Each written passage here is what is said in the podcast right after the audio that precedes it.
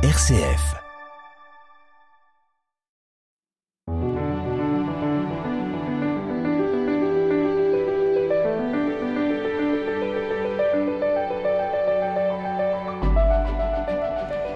Alors que la période de carême vient de s'ouvrir pour les chrétiens, l'évangile de ce dimanche se colore des teintes de la résurrection.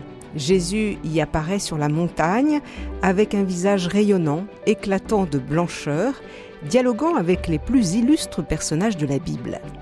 Ce récit, construit par l'évangéliste Matthieu après la résurrection du Christ, est une sorte de catéchèse en images pour signifier le sens du mystère pascal, mystère d'un passage par la mort qui mène à la vie.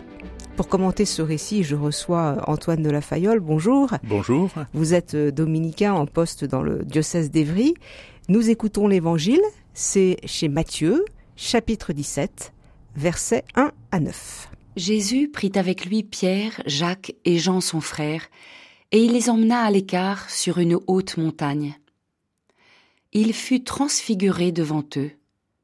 Son visage devint brillant comme le soleil, et ses vêtements blancs comme la lumière. Voici que leur apparurent Moïse et Élie, qui s'entretenaient avec lui. Pierre alors prit la parole et dit à Jésus, Seigneur, il est bon que nous soyons ici. Si tu le veux, je vais dresser ici trois tentes, une pour toi, une pour Moïse et une pour Élie. Il parlait encore lorsqu'une nuée lumineuse les couvrit de son ombre. Et voici que de la nuée, une voix disait Celui-ci est mon Fils bien-aimé, en qui je trouve ma joie. Écoutez-le. Quand ils entendirent cela, les disciples tombèrent face contre terre et furent saisis d'une grande crainte. Jésus s'approcha, les toucha, et leur dit Relevez-vous et soyez sans crainte. Levant les yeux, ils ne virent plus personne, sinon lui, Jésus, seul.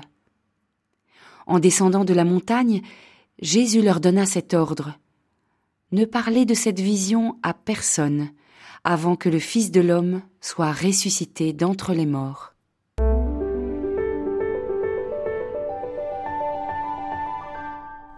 Antoine de la Fayole, il faut resituer euh, la scène que nous venons d'entendre parce que un petit peu plus haut, euh, quelques versets plus haut, avant ce passage, Jésus annonce euh, sa passion prochaine. Et Pierre aura du mal finalement à entendre cela parce qu'il y a, y a ce profil, la passion, la souffrance, la croix. Donc ce récit de la transfiguration, il est à entendre dans, le prolongement de, cette difficulté à, entendre du côté de chez Pierre, là Alors, dans tous les évangiles, la passion est précédée d'une annonce de la passion. Quelques versets avant, il y a Jésus qui demande, et, alors on dit qui, je suis qui, je suis qui pour les gens, et Pierre lui dit, tu es, tu es le Christ, le Fils du Dieu vivant. Et Jésus dit Banco. Banco. Alors c'est pas toi tout seul qui l'a dit, mais c'est avec euh, c'est avec l'esprit que tu as pu dire ça. Et quelques versets après, quand Jésus dit annonce justement qu'il va y avoir la passion, euh, Saint Pierre lui dit mais mais c'est pas possible, tu es le Christ, le Fils du Dieu vivant, c'est pas possible. Et Jésus lui dit arrière, Satan. Il y a quelque chose de très difficile à comprendre comme pour les apôtres, comme pour nous, comment peut se conjuguer à la fois la grandeur qui se manifeste en Jésus et le fait qu'il soit arrêté, jugé et mis à mort comme le dernier des bandits. Vous parliez de gloire il y a un instant, il faut repréciser ce que c'est que la gloire, c'est la présence, la profonde présence de, Dieu hein, parmi les hommes. Et il voit Dieu à l'œuvre à travers les guérisons, à travers les miracles qu'effectue Jésus. C'est ça la gloire de Dieu. Pour parler en, termes plus, contemporains, on peut dire quelque chose de l'ordre de la, plénitude du sens. Enfin, tout fait sens quand on est atteint au cœur par une parole, par un geste ou par un regard de cet homme Jésus. Mais ce qui est très compliqué à comprendre, c'est que à la fois ce qui est tellement plein passe par euh, ce qui est tellement aride, vide et, et douloureux. L'évangile, il faut le rappeler, est écrit après la résurrection. On peut dire que le récit qu'on a là, c'est un récit euh, théologique pour annoncer une bonne nouvelle du mystère pascal, mais en disant que il y aura la mort, mais il y a aussi la résurrection. Voilà, il faut les deux. Et Dieu n'est pas comme un espèce de Superman qui, qui descend sur, euh, sur la terre et qui sauve tout d'un coup de baguette magique. Sans notre liberté. Voilà. Mmh. Mais au contraire, il va se laisser atteindre par la souffrance, par le mal, d'abord le mal que les hommes subissent, et puis ensuite ce mal va se déchaîner contre lui, et puis je sais plus quel auteur dit que il descend, je, euh, Balthazar je crois, il descend au plus profond du mal pour y déposer son amour et à partir de ce moment-là, convertir ce mal-là en amour plein. Mais de tenir les deux, c'est compliqué. Et tout le récit nous, nous dit cette difficulté de tenir les deux. Matthieu nous dit que Jésus prit avec lui Pierre, Jacques et Jean son frère et il les emmène à l'écart sur une haute montagne.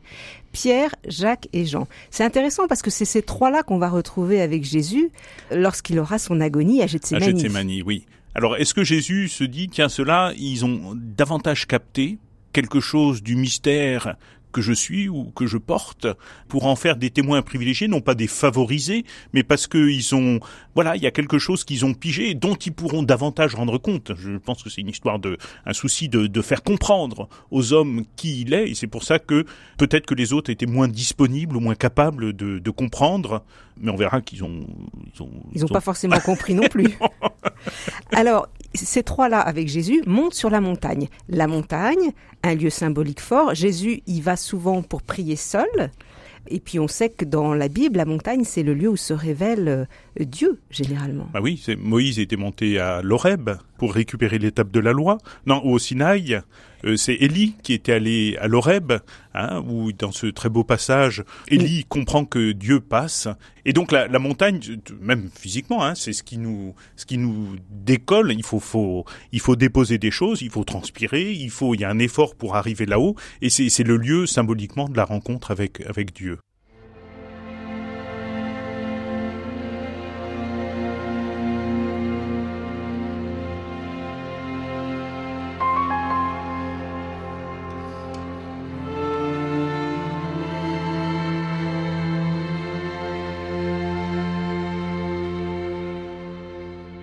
RCF. Enfin une bonne nouvelle. Antoine de la Fayole, nous regardons avec vous euh, cet évangile dit de la transfiguration chez Matthieu.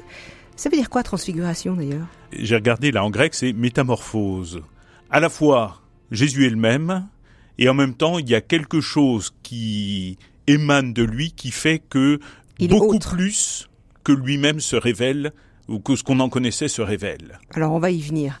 Il fut transfiguré devant eux, son visage devint brillant comme le soleil, ses vêtements blancs comme la lumière. Dans le Premier Testament, euh, le livre de l'Exode raconte comment, euh, lorsque Moïse revenait de sa rencontre avec Dieu, son visage rayonnait. On a un petit peu de ça là dans le dans le récit? Alors Moïse était obligé de se mettre un voile sur la figure pour pas pas trop éblouir. Je pense pas qu'il faille chercher le nombre de lumens qui pouvaient émaner de la personne de Jésus. Lumen. Lumen, c'est cette, euh, on utilise ça pour les LED là, pour l'intensité lumineuse, le nombre de watts. Ah pour les lampes, pour pas. les poules. c'est pas une, une une brillance de cet ordre-là, parce qu'à la fois on nous dit que c'est très lumineux et en même temps ça éblouit pas. Moi j'entends davantage ce réplendissement comme on dit de quelqu'un qui rayonne des mariés, le jour de leur mariage, rayonnent, parce qu'il y a, y a quelque chose de l'ordre du sens qui s'accomplit dans leur existence. Le bienheureux euh, Pierre Claverie dit, aimait dire que ce qui fait la qualité d'une vie, c'est sa capacité à la donner. Donc c'est quand on se laisse habiter par euh, la source, l'être même qui nous est donné et qu'il n'y a, a, pas d'obstacle et qu'on on donne ce qu'on reçoit. Oui, quand, il y a quelque chose de la plénitude. Continuons à regarder ce récit de la transfiguration. Alors que Jésus est habité par la présence et, qu'il rayonne donc, Matthieu nous dit Voici que leur apparut Moïse et Élie qui s'entretenaient avec lui. Que représentent ces deux figures bibliques que sont Moïse et Élie? Alors traditionnellement, hein, on voit en, Moïse, enfin on disait qu'il avait écrit tout le Pentateuque, les cinq premiers livres de la Bible, le, le Pentateuque est aux Juifs ce que l'Évangile est aux chrétiens. Le, sommet de la révélation pour les pour les Juifs. Hein. Donc le Moïse représente la loi que Dieu a donnée pour euh, conduire le peuple. Les dix paroles, les, ce qu'on appelle les dix commandements. Les dix commandements, hein. voilà. Et puis, euh, de l'autre côté de Jésus, Élie, qui figure les prophètes, ces hommes que Dieu a, a envoyés pour inlassablement leur dire, les rappeler vers lui en disant, mais le chemin sur lequel tu es te conduit à la mort. Et donc change, change. Alors, euh, parfois, il serait des paroles assez vigoureuses, des prédications. Les prophètes, c'est des empêcheurs de tourner en rond. Oui.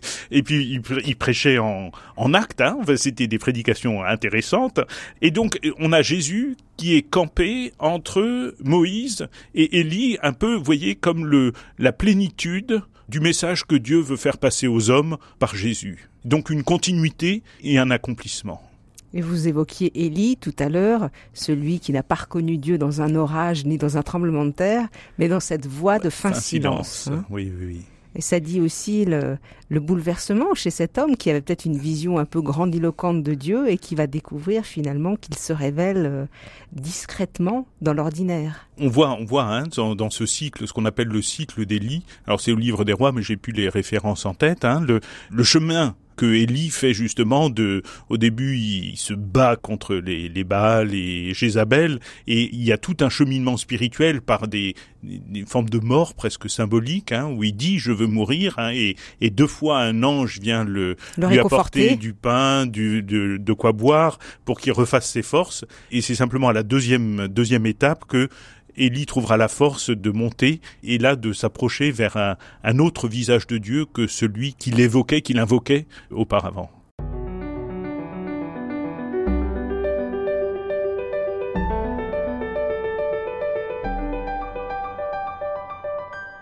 Antoine de la Fayolle, en convoquant euh, ces deux personnages, Élie et Moïse, il y a chez l'évangéliste une, volonté de nous dire qu'il y a une continuité entre la première alliance et puis le, Nouveau Testament, entre les deux testaments? Voilà, Jésus est celui qui vient accomplir. On parle d'accomplissement, comme si, vous voyez, il y avait des, éléments importants, structureux et presque suffisants en eux-mêmes. Hein. nos, frères juifs vivent de Dieu hein, de, de façon juste, vraie, comme un des éléments qu'ils ont apporté, et Jésus est celui qui vient apporter la, touche ultime de, de, ce message de qui est Dieu pour les hommes et ce que veut Dieu pour les hommes, là où il veut les emmener, quel est son projet pour chacune et chacun. Élie, Moïse et Jésus discutent sur la montagne dans cette scène de la transfiguration. Pierre alors prit la parole et dit à Jésus, Seigneur, il est bon que nous soyons ici. Si tu le veux, je vais dresser ici trois tentes, une pour toi, une pour Moïse et une pour Élie. Comment comprendre cette réaction de, Pierre qui veut dresser ses, tentes? Alors la première chose, c'est que Pierre pige qu'il vit un instant d'éternité. C'est une formule un peu paradoxale. C'est-à-dire? hein? Un instant d'éternité, ça veut dire qu'il y a quelque chose. On parlait de, de cette lumière qui manifeste l'intensité de l'accomplissement qui se réalise sous leurs yeux. Et il pige ça, Pierre. Ouais, d'un seul coup, il le voit. Et alors, ben, ce qu'il y a, c'est qu'il il, sait pas quoi faire, quoi. De, donc, euh, euh, parce que c'est les autres ne savent plus du tout parler. Il dit bon bah on va on va essayer de bloquer cet instant-là. On va faire que vous soyez bien. On va rester là et ça va être euh, ça va être fabuleux. Ça va être extraordinaire. Ça va être le paradis sur terre. Exactement, exactement. Oui oui oui. La tente, c'est aussi euh, l'endroit qui symbolise la rencontre avec Dieu. Alors, on peut le faire résonner aussi, oui, avec euh, cette, la, la, présence de Dieu dans la, la Shekinah, là, dans, les, dans la tente, qui se promenait, qui accompagnait les Hébreux pendant tous leurs 40 ans de marche, de marche au désert. Donc, c'est le lieu de la rencontre de Dieu, et Dieu est là, voilà. Et ils se tiennent enfin en présence de Dieu. Alors que Pierre veut faire du camping, alors qu'il parle encore, Une nuée lumineuse les couvrit de son ombre, et voici que de la nuée, une voix disait Celui-ci est mon fils bien-aimé, en qui je trouve ma joie. Écoutez-le. C'est la même phrase qu'on retrouve à peu près hein, au, baptême de Jésus. Mhm. Donc c'est le Père qui intervient pour dire, signifier que voici le Fils. Et il y a cette parole, écoutez-le. Donc, euh, Pierre, arrête, arrête de vouloir faire ton, camping et, et, ton plan de tente et tâche de comprendre, de comprendre davantage qui il est, ou sache-le, sache-le, parce que tu auras, d'ailleurs tu vas le renier dans quelque temps, ce, Jésus-là, mais sache que en lui, tout mon amour se, déverse et se donne, se donne aux hommes. Oui, c'est intéressant par rapport à ce qu'on disait à Pierre, qui est un petit peu fébrile par rapport à l'idée de la passion. Il peut faire confiance à cet homme-là. Ou au moins, ça va poser une touche sur lequel Pierre va pouvoir s'appuyer quand il pleurera amèrement d'avoir euh, dit par trois fois que celui-là, je ne le connais pas. Quand ils entendirent cela, les disciples tombèrent face contre terre et furent saisis d'une grande crainte. J'imagine que quand il, est donné comme ça à des, des hommes de découvrir quelque chose de la grandeur de l'amour de Dieu, on est paumé. On est paumé parce que c'est ça explose tellement ce qu'on peut comprendre, ce qu'on peut imaginer, que tous les repères que nous avons partent en éclat. Et hein, on dit ça des, des, des personnes qui, qui, de la maladie d'Alzheimer, hein, ils ont plus de repères et c'est ce qui les angoisse. Je pense qu'il y a quelque chose de cet ordre-là où face à la l'immensité de l'amour de Dieu, son intensité, on sait plus qui on est, on sait plus où on habite, on sait plus. Voilà. Donc il y a quelque chose de la grandeur de Dieu qui se manifeste et les apôtres sont déboussolés. Quoi. Abasourdis. Ouais. C'est pour ça que Jésus s'approche, les touche et leur dit Relevez-vous, soyez sans crainte. Voilà, Jésus cette, cette présence de, exactement, hein, fait de le, le, le pape François dans, dans son texte là le, sur les saints parle de la douceur. Et cet amour à la fois incommensurable de l'amour de Dieu en Jésus se manifeste en douceur et en tendresse.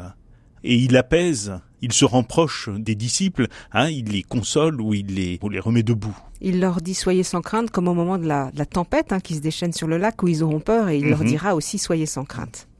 on voit bien l'amour d'une d'une maman pour son fils. À la fois, il est énorme, hein, et il il réconforte, hein, il rassure quand quand il y a quel, voilà dans, dans des moments de détresse ou de et en Jésus, il y a quelque chose de cet amour là qui se manifeste. Oui. Les disciples lèvent les yeux, ils ne virent plus personne, sinon lui, Jésus seul. Là, il y a une fin un petit peu abrupte. Après euh, les grandes envolées lyriques, on se retrouve là, dans la, bientôt dans la plaine, avec tout le monde dans l'ordinaire de la vie.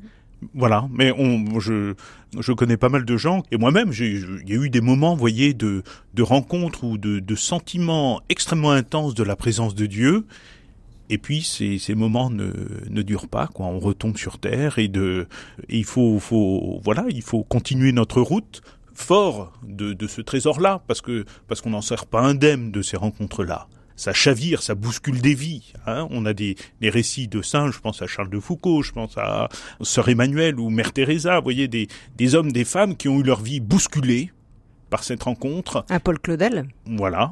Derrière son pilier. qui, qui lui-même se retrouve cul par-dessus tête. Et, et, et donc, les, on, on ne sort pas indemne de ces rencontres-là. En descendant de la montagne, Jésus va donner un ordre à Jacques, euh, Jean et Pierre, c'est de ne rien dire à personne avant que le Fils de l'homme soit ressuscité. Alors pourquoi cette indication de Jésus? Ne parler de cette vision à personne? Parce que déjà, les apôtres ont rien compris. Alors, s'ils essayent d'en parler, ils seront absolument pas clairs.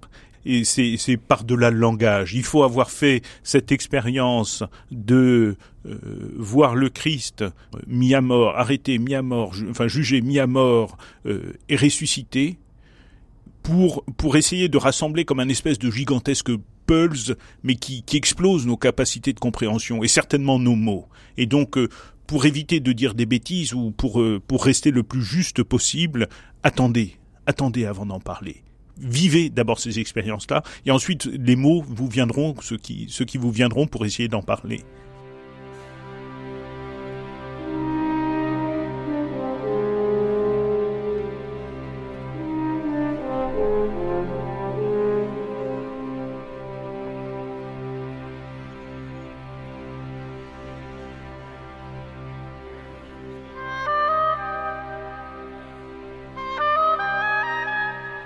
Enfin une bonne nouvelle, Béatrice Soltner. Antoine de la Fayolle, nous avons pris le temps de regarder attentivement le, le récit de la transfiguration. En quoi cette euh, parole peut-elle nous rejoindre aujourd'hui? Nous n'étions pas sur la montagne avec les trois disciples. Nous n'avons pas vu Jésus euh, éclatant de blancheur. Qu'est-ce que ça nous dit ça aujourd'hui? Ce qui s'est manifesté pour Jésus, moi ce que je crois, c'est ce qui est promis à chacun, à chacune. Hein, Dans la lettre aux Philippiens au chapitre 3, Saint Paul dit que l'amour transforme, de Dieu transformera nos pauvres corps en son corps glorieux. On parlait euh, là de, à propos du rayonnement, hein, de la, plénitude du sens qui s'accomplit dans une vie. hein. Je crois que fermement que pour chacune et chacun d'entre nous, il y a quelque chose de cet accomplissement de notre existence, de tous les gestes que nous aurons faits, en bien ou en mal, mais tout ça s'accomplira, se, se, déploiera, porté par l'amour de Dieu. Oui, mais est-ce que c'est pour le futur? Parce que ça sert à quoi si c'est pour le futur? Vous n'avez employé que le futur là. Nos Il- il contemporains nous est- euh, il- veulent aujourd'hui euh, vivre, de, vous savez, vivre aujourd'hui. L'espérance pour demain, ça n'intéresse pas grand monde. J'entends bien, j'entends bien. Et pourtant, on parlait là de, avec l'expérience de, Saint-Pierre de, d'expérience, un moment d'éternité. Et j'ose espérer que dans chacune des vies des hommes et des femmes de notre temps, il y a cette, une expérience d'instant d'éternité sur lequel on peut s'appuyer pour dire que même si la vie est dure, même si euh, elle est compliquée, pour ces moments-là, elle vaut la peine d'être vécue. Vous voulez dire que euh, on va pas forcément être le témoin d'une euh, transfiguration comme on l'a décrite là dans, dans l'Évangile, mais qu'il y a des petites épiphanies dans nos vies, des moments où le voile un peu se, se, se, déplace et qu'on on comprend ce que peut être l'amour, euh, la paix, tout, tout, ce que nous donne Dieu finalement et qui, qui déjà se, se donne vous dites très bien ce que ce que je cherche à dire. Hein. Oui, il y a, y a, quelque chose de le, mot que j'ai, hein, c'est plénitude de sens ou enfin les choses s'agencent. Pierre Hadot, un philosophe euh, qui travaillait sur la philosophie antique, parlait de sentiments océaniques. Ces sentiments où tout s'explique, tout se comprend, et il y a un sentiment d'exister intense qui nous est donné. Et ce que je, ce que je, ce que je crois, c'est que ce que manifeste le Christ est comme une préfiguration de ce que nous sommes appelés à vivre. Hein, ça, peut se manifester, c'est pas simplement sur une montagne que ça se manifeste. Ça peut se manifester dans un, un repas, un repas à table. Ça peut être dans une confidence euh, précieuse qui nous est faite sur le quai de la gare. Ça peut être, voyez, des, ces moments d'éternité où on sent que il y a eu du vrai. Il y a Martin Buber hein, qui a écrit un livre "Je et tu" qui dit que quand un jeu arrive à parler à un tu, ça veut dire que quand moi pleinement comme sujet, je peux reconnaître l'autre pleinement comme individu, il y a quelque chose de la rencontre qui est unique et qui n'a pas de prix. Et ça, c'est le royaume. Oui, oui, tout à fait. Et tous les petits pas que je vais pouvoir poser pour essayer de, de vivre davantage en vérité, davantage en liberté, bah, me donne de cheminer un peu vers ce, vers ce royaume. Je reviens sur euh, Pierre qui veut euh, bâtir des petites tentes, hein, qui veut se fixer sur la montagne. Ça peut être la tentation aussi des, des chrétiens parfois de, de rester euh, fixés dans ce qu'ils connaissent, ce qu'ils croient connaître comme étant Dieu, et que être chrétien, c'est au contraire la mobilité, c'est euh, l'exil, c'est l'exode. C'est, ce que n'arrête pas de nous dire notre pape François. Hein.